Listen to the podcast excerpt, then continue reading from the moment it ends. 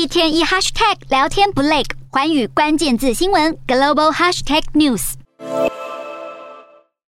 德州十八岁枪手拉莫斯五月二十四号闯入尤瓦尔迪镇的罗波小学开枪扫射，警方第一时间赶到现场，却迟迟没有进入教室压制凶手，导致师生死伤惨重，引起全美舆论沸腾。官方也对警方的失责行为展开调查。德州公共安全部部长麦克劳出席德州参议院听证会，痛批执法部门对于这场枪击案的应对是场彻底的失败，和警方所学的一切背道而驰。One error, fourteen minutes and eight seconds. That's how long the children waited and the teachers waited in rooms one eleven to be rescued.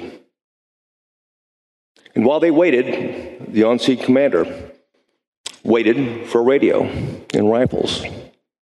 Then he waited for shields. Then he waited for SWAT. Lastly, he waited for a key that was never needed.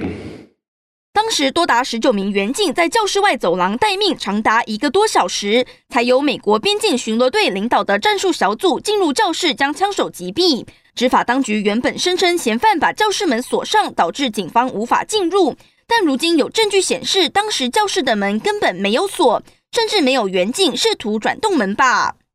麦克劳点名尤瓦尔迪联合独立学区警察局长阿雷东多，身为现场指挥官，却阻止警方进入教室。然而，阿雷东多不久前受访才表示，不认为自己是现场指挥官，也说没有阻止员警攻进建筑内。